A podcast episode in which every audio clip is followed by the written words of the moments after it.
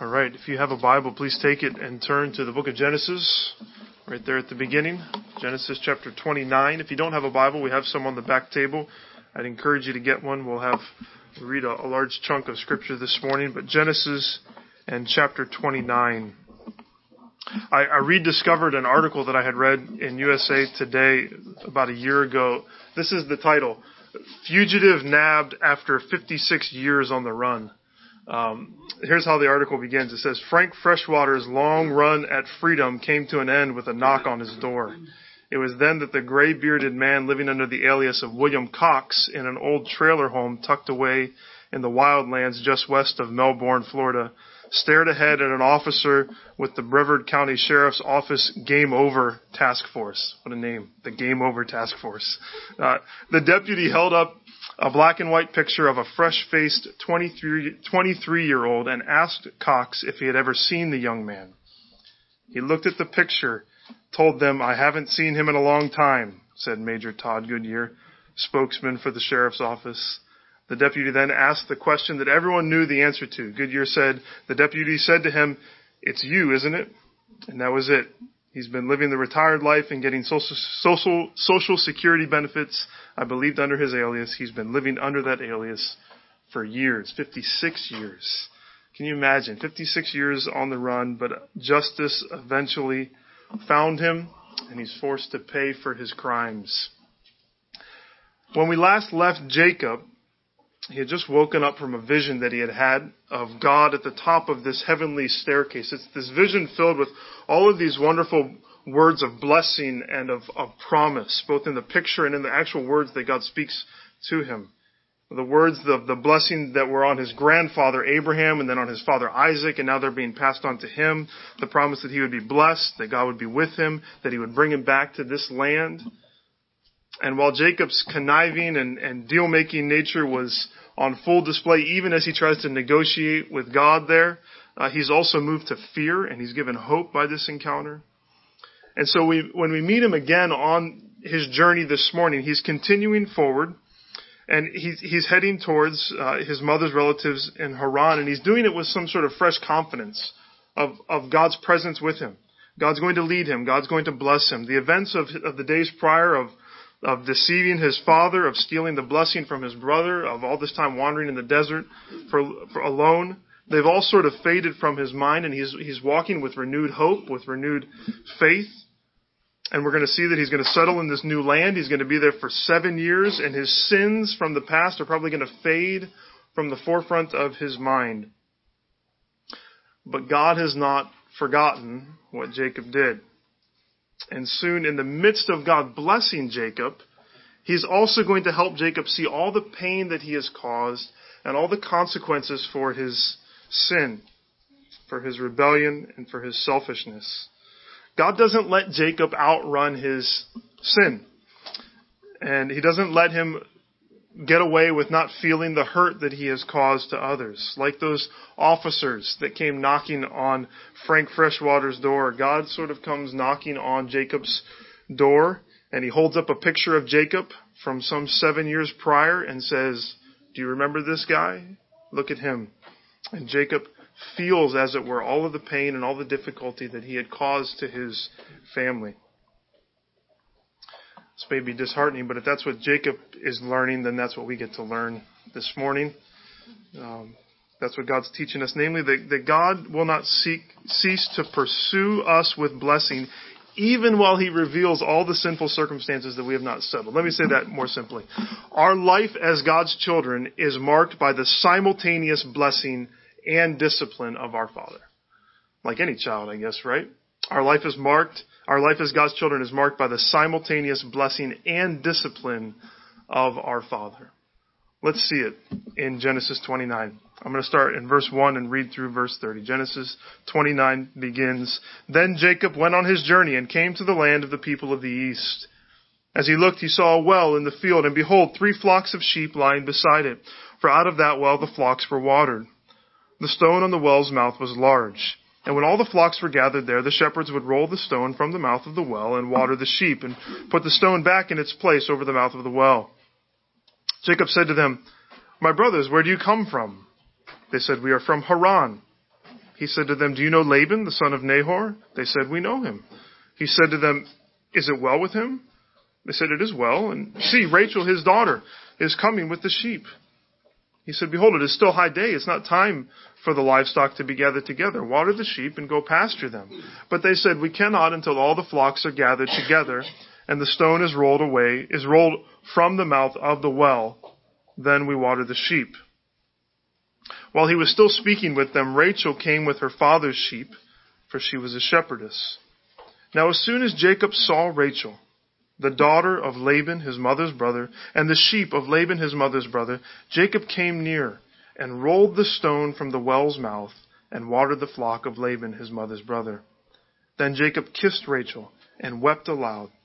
And Jacob told Rachel that he was her father's kinsman and that he was Rebekah's son. And she ran and told her father. As soon as Laban heard the news about Jacob, his sister's son, he ran to meet him and embraced him and kissed him and brought him to his house. Jacob told Laban all these things, and Laban said to him, Surely you are my bone and my flesh. And he stayed with him a month. Then Laban said to Jacob, Because you are my kinsman, should you therefore serve me for nothing? Tell me, what shall your wages be? Now Laban had two daughters. The name of the older was Leah, and the name of the younger was Rachel. Leah's eyes were weak, but Rachel was beautiful in form and appearance.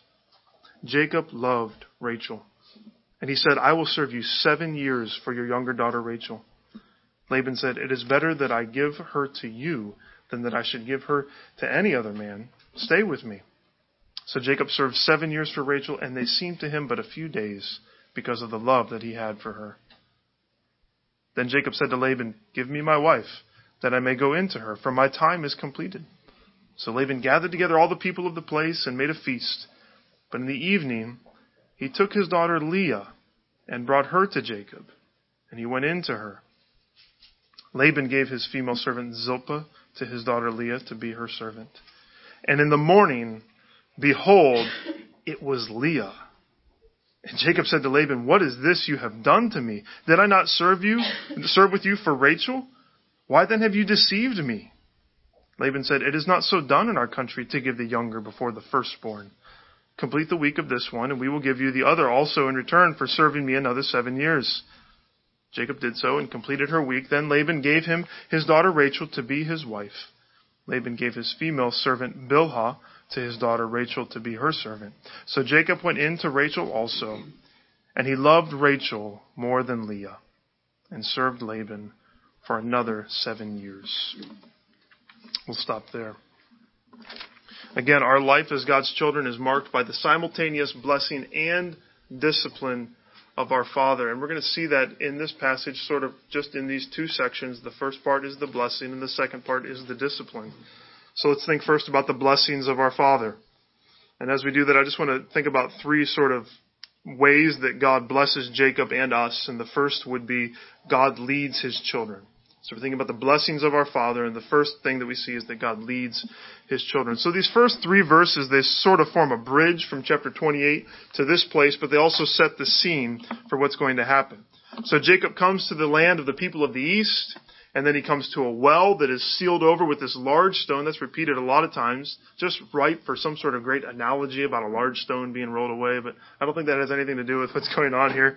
Um, but there's this large stone and it's surrounded by three flocks of sheep.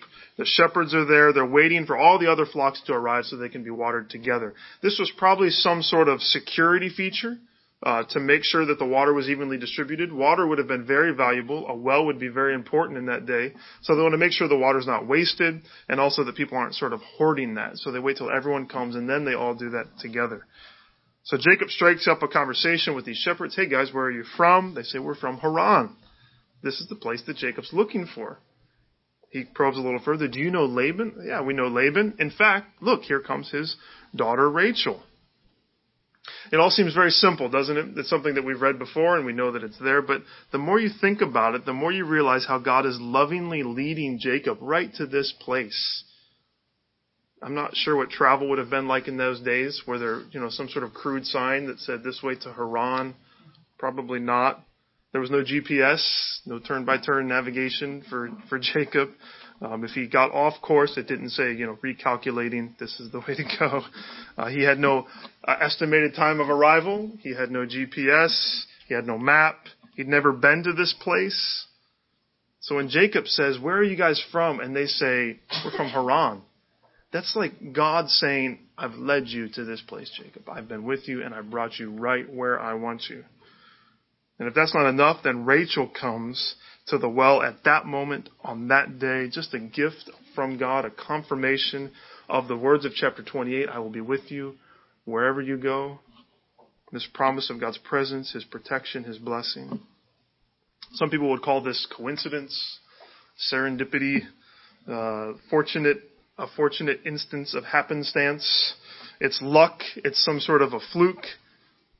And we don't want to build our lives or our theology around the way that things sort of come together. We want to be careful of that. But at the same time, if we believe in a sovereign God who controls everything in the universe, down to the smallest detail, then doesn't it make sense that he often orchestrates the events in our lives to lead and to encourage us? Doesn't it just make sense? And we've all experienced this in different ways, big ways and small ways. I've shared before how Andrew and I, when we were when we were moving to Illinois for the first time, we were looking for a for an uh, apartment, for a condo, for a house, for just somewhere that we could live. And we were at our wits' end, and we were praying as we were driving north on Wolf Road.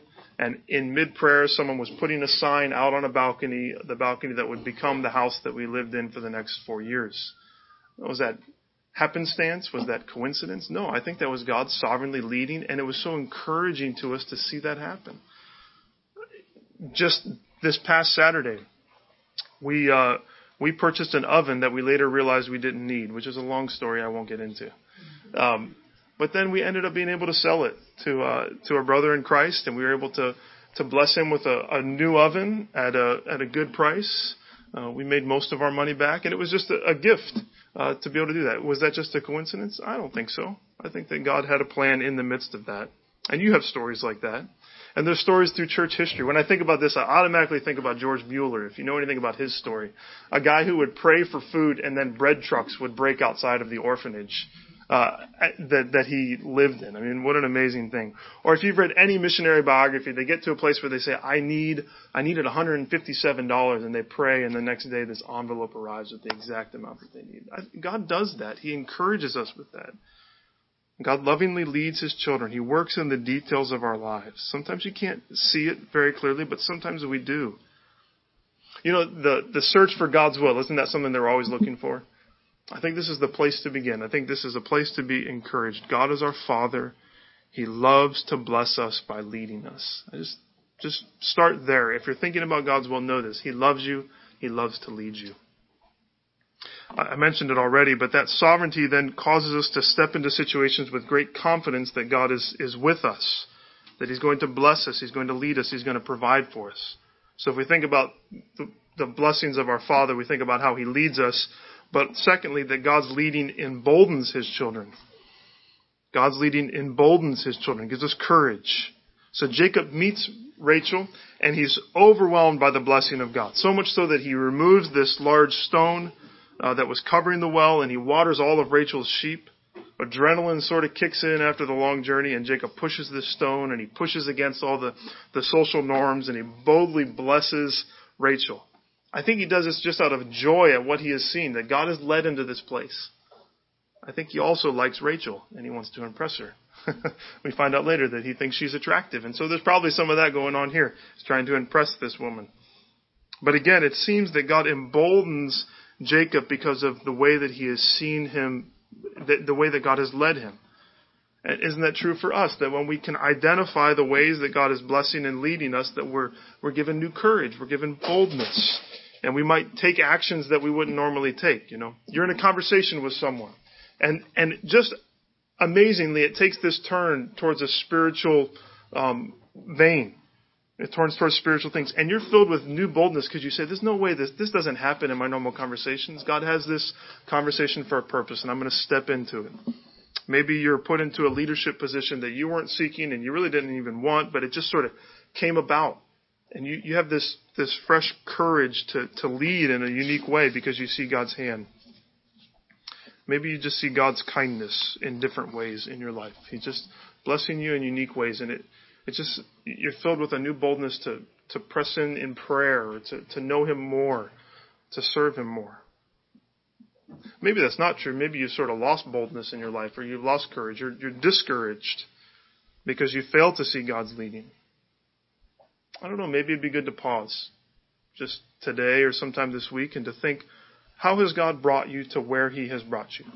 Maybe the school that you're at, to look back on that. Think about the job that you're in, the family that you're in, the circle of friends that you have. For some of you, even the country that you now live in. To look back and to say, you know what? God was leading in this. He has brought me to this place. And as hard as life can be, sometimes I, I see His hand and I'm encouraged to keep going forward. So God blesses His children. He blesses as He leads us. He blesses as He emboldens us, and then finally, God gives good gifts to His children.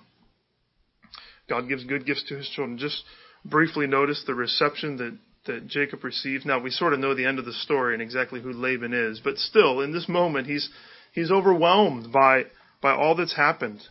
He has this moment of elation where he, he kisses Rachel and, and then he just weeps for joy. I think that weeping is a little ironic. Do you remember the last person that wept in the storyline of Jacob? It was Esau. Esau who wept when the when the blessing was taken from him. But we'll see where that comes in. Laban hears this news from Rachel, just just like remember when Rebekah had come and told about Abraham's servant back in chapter 24. He runs, he embraces uh, Jacob, he brings him into his home. This is probably the first time that Laban has heard about his sister and her family since a hundred years prior, when they sent Rebekah off to go and and to to be um, with Isaac. And now Jacob has come to this place. He's traveled for over a month and he's found a home. He's found a family.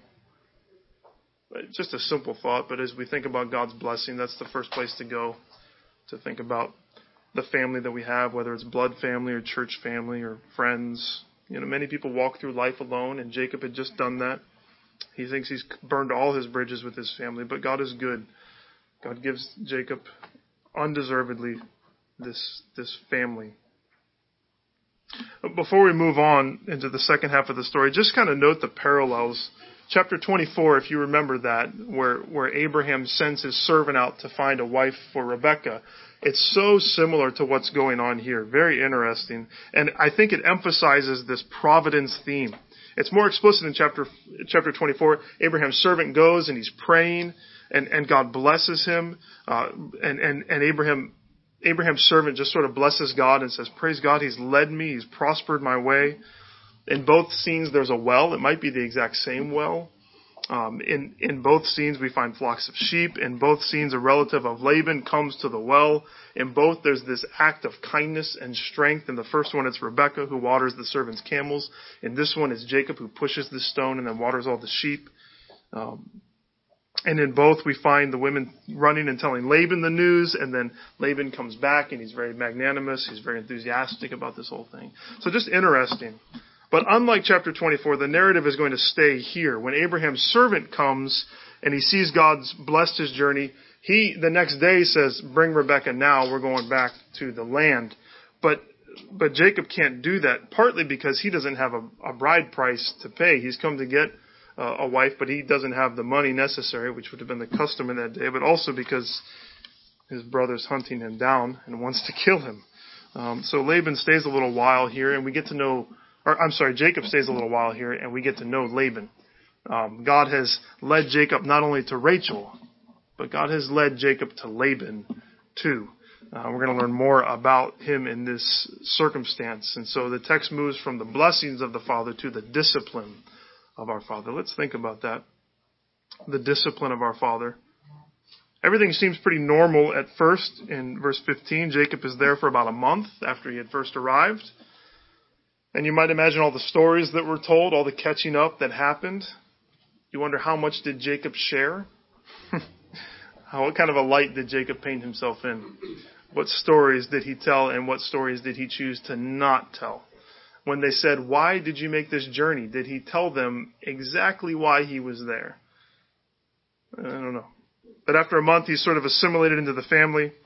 Uh, and Laban tells Jacob that he shouldn't work for nothing. Just because they're related, they shouldn't work for nothing. And so he asked Jacob, what's, what's your wages? And what's Jacob come for? He's come for a wife. I'll work for a wife. Specifically, he says, I want to marry Rachel, your younger daughter.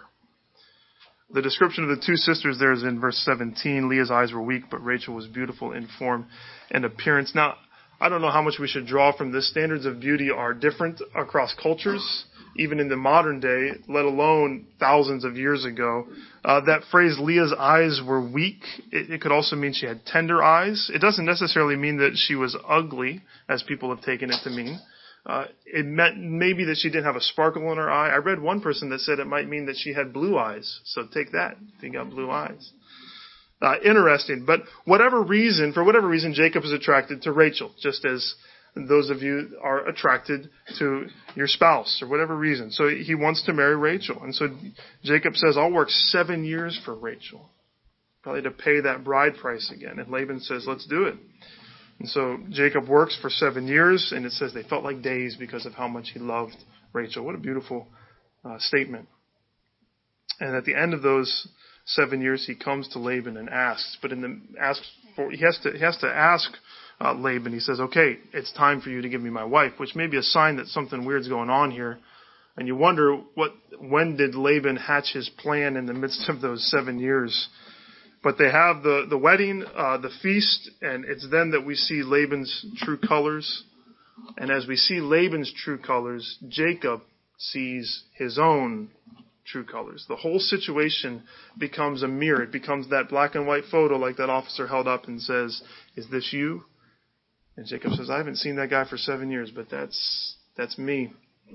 So the feast is thrown, this big celebration of the joining of these two lives, and it would have ended with Jacob and his new wife entering into their tent to consummate the marriage. It would have been at the end of the feast.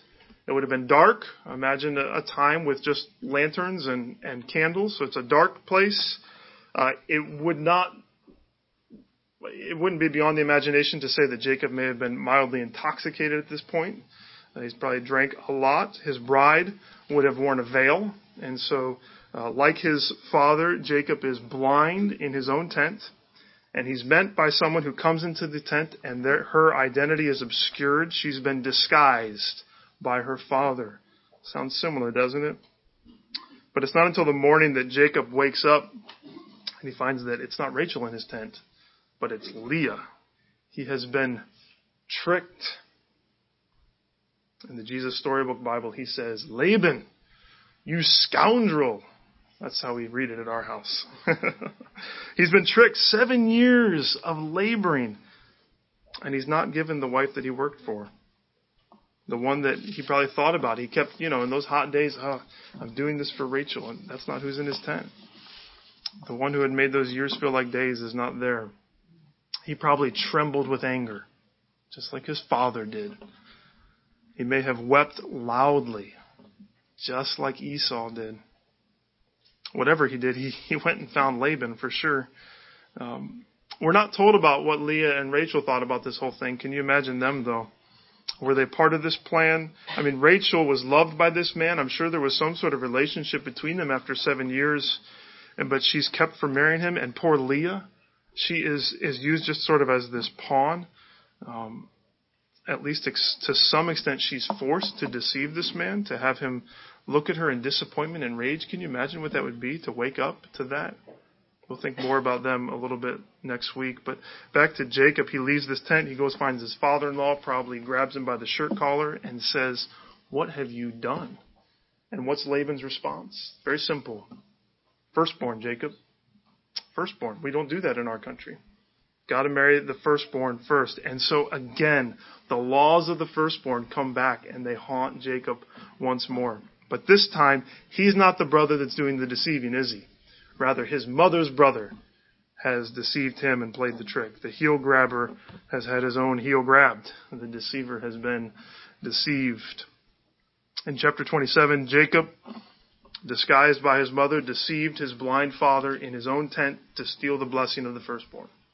And here, Leah, disguised by her father, helped deceive Jacob in the blindness of his tent because of Laban's commitment to the rights of the firstborn. How amazing. It's poetic justice at its best. Jacob learns what Job observed, Job 4:8, all I have seen, as I have seen those who plow iniquity and sow trouble reap the same, which is what Paul says in Galatians 6:7, do not be deceived, God is not mocked, for whatever one sows, that will he also reap. The New Living Translation says it like this, don't be misled. You cannot mock the justice of God. You will always harvest what you plant. Seven years later, you think Jacob probably thought he had gotten off scot free with this whole thing, you know. He's moving on. He's not going to face any consequences. He assumed that this message that God had given him of blessing meant that there would be no pain, no judgment, no discipline that would enter his life. Don't we think that way sometimes? I think as much as we might say we don't believe in the prosperity gospel, in our theology, in practice, sometimes we do. We say, if I'm a Christian, then my life is one that's filled with, with blessing. But if we are truly God's children, then He's not only going to bless us, but as Ken read in Hebrews, what? He's going to discipline us too. That's how we know we are His children. He leads us to wells, He leads us to Rachel's, and He also leads us to Laban's. how does God discipline us? Let me give you two ways that I see from this text. One would be He will allow us to feel the pain our sin can cause. He will allow us to feel the pain that our sin can cause. Jacob, I think maybe for the first time felt what Esau felt. For the first time he probably felt what his father felt that day that he betrayed him. I don't know if he connected the dots right away, but I, I think that this scene was probably in his mind when he's coming back into the land. Why is he so scared to meet Esau? Because he knew what that felt like. And he knew how angry Esau would be. He knew who, how he felt about Laban. And now he's got to meet Esau. It changed him. You know, it happens in our lives. Sometimes we don't know the pain that our lies cause until someone lies to us. We don't know the sting of betrayal until we are betrayed. We don't feel the, the fear that our anger can cause until someone is angry with us. And all of that pain in that, as God lets us sow what we, or reap what we have sowed, He, God is whispering, He's saying, You have caused pain like this to others. Your sin has hurt others just as you are feeling so hurt even now. That's a kindness. And the Spirit should allow us to see that. So God's discipline lets us feel the pain that our sin causes. And then secondly, as God disciplines us, He will allow us to face the consequences our sins can bring. He will allow us to face the consequences our sins can bring. The, the situation is resolved, sort of. Laban gives Rachel to Jacob also. Says, complete the week with Leah, and then I'll give you Rachel, and then you commit to work with me for another seven years. It's not seven years before Rachel becomes a, part of this, but it's, it's just a week later, and then Rachel enters in there are hints of the strife that this is going to cause. You notice both female servants are mentioned in the passage. Zilpah and then later Bilhah, they're both going to become pawns in this terrible game. They're going to build, bear children for Jacob, and there's this foreshadowing of how nasty this is all going to get. That that statement that Jacob loved Rachel more than Leah, how is that not going to cause problems?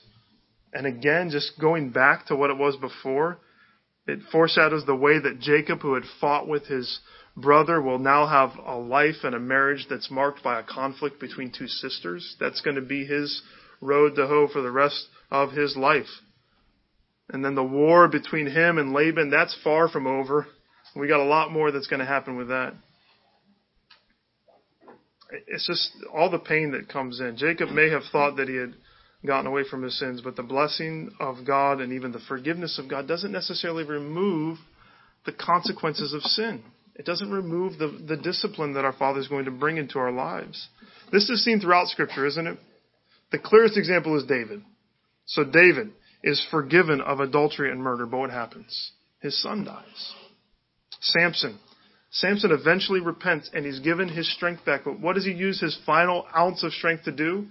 He brings the building down on himself and enacts the justice of God. One of the great stories is in Esther, where Haman is hung on the gallows that he had made for Mordecai. That's the definition of poetic justice. Or Daniel's accusers Remember, Daniel's thrown in the lion's den, and all the lions' mouths are shut, and then his accusers are thrown in the lion's den, and they are devoured. It happens. What about us, though? Do we believe that we will face consequences for our sins? That we're going to reap what we sow, even as God's children? Or do we think that we're different somehow? Do we think that, that our lack of zeal, that our laziness in following Christ is not going to have some sort of effect on our lives? That when we face trials and temptations, we're going to be okay? Do we think that the way that we treat others, the way that we talk behind their backs, or the way that we speak rudely, or the way that we treat people with contempt, do we think that's not going to bring brokenness into our relationships, that somehow we're not going to reap what we're sowing in that? Do we think we can look at explicit material on our computer and not have it affect us?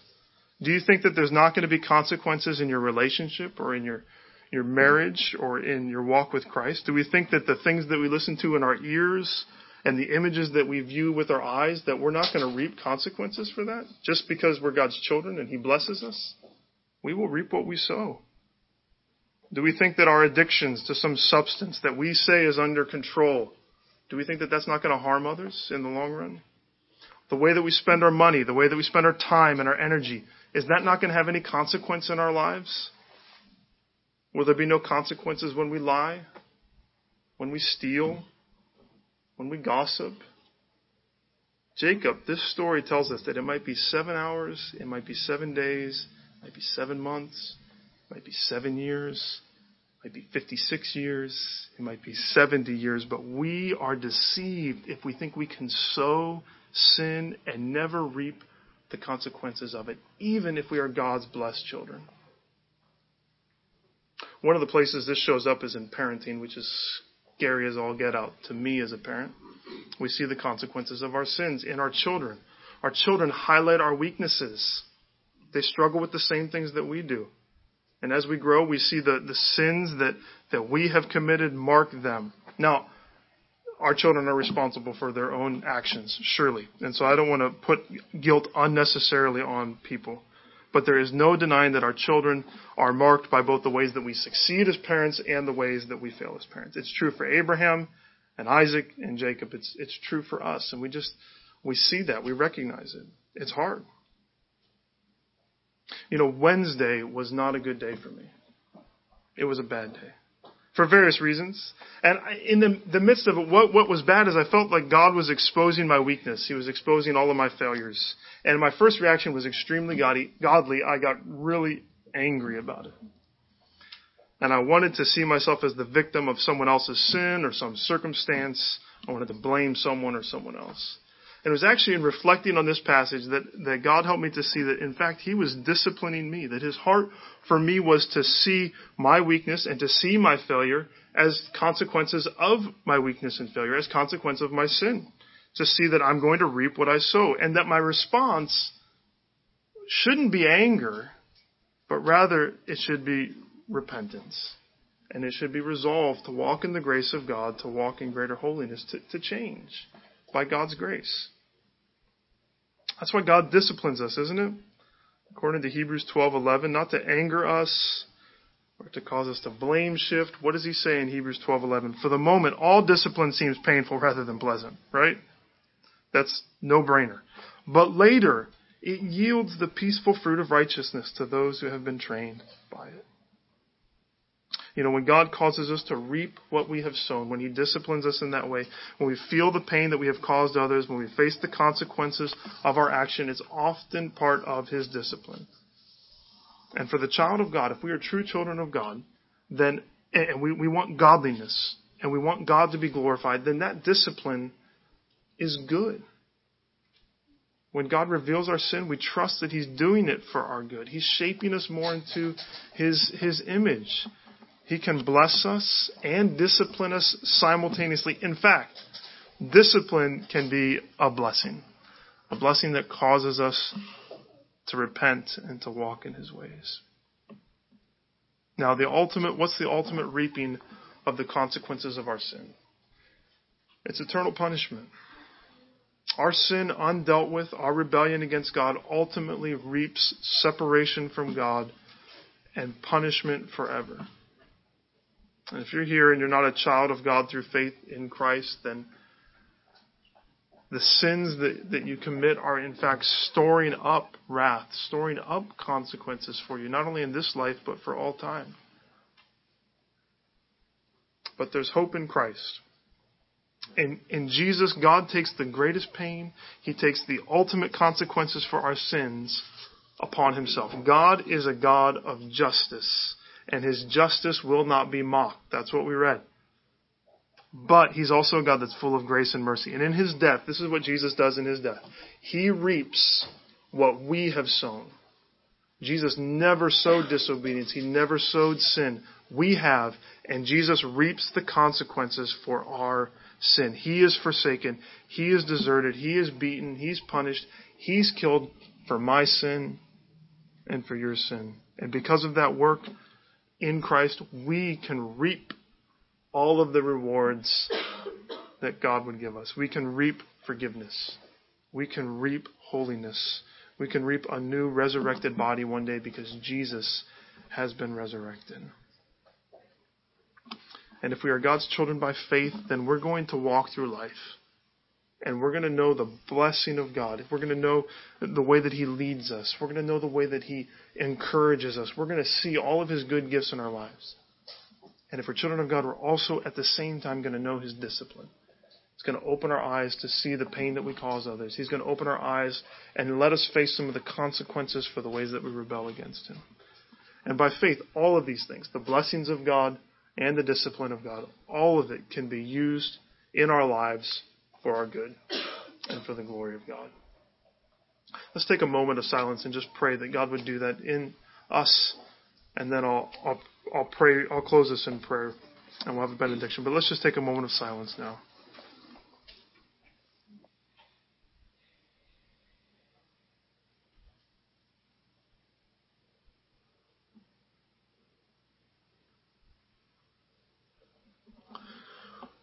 Father, what a what a good Father you are. You are so kind to us. You bless us in countless ways. You bless us in ways that we don't even know ways that we won't see until we are with you for all eternity, the ways that you have protected us, the ways that you have guided us. But thank you for that.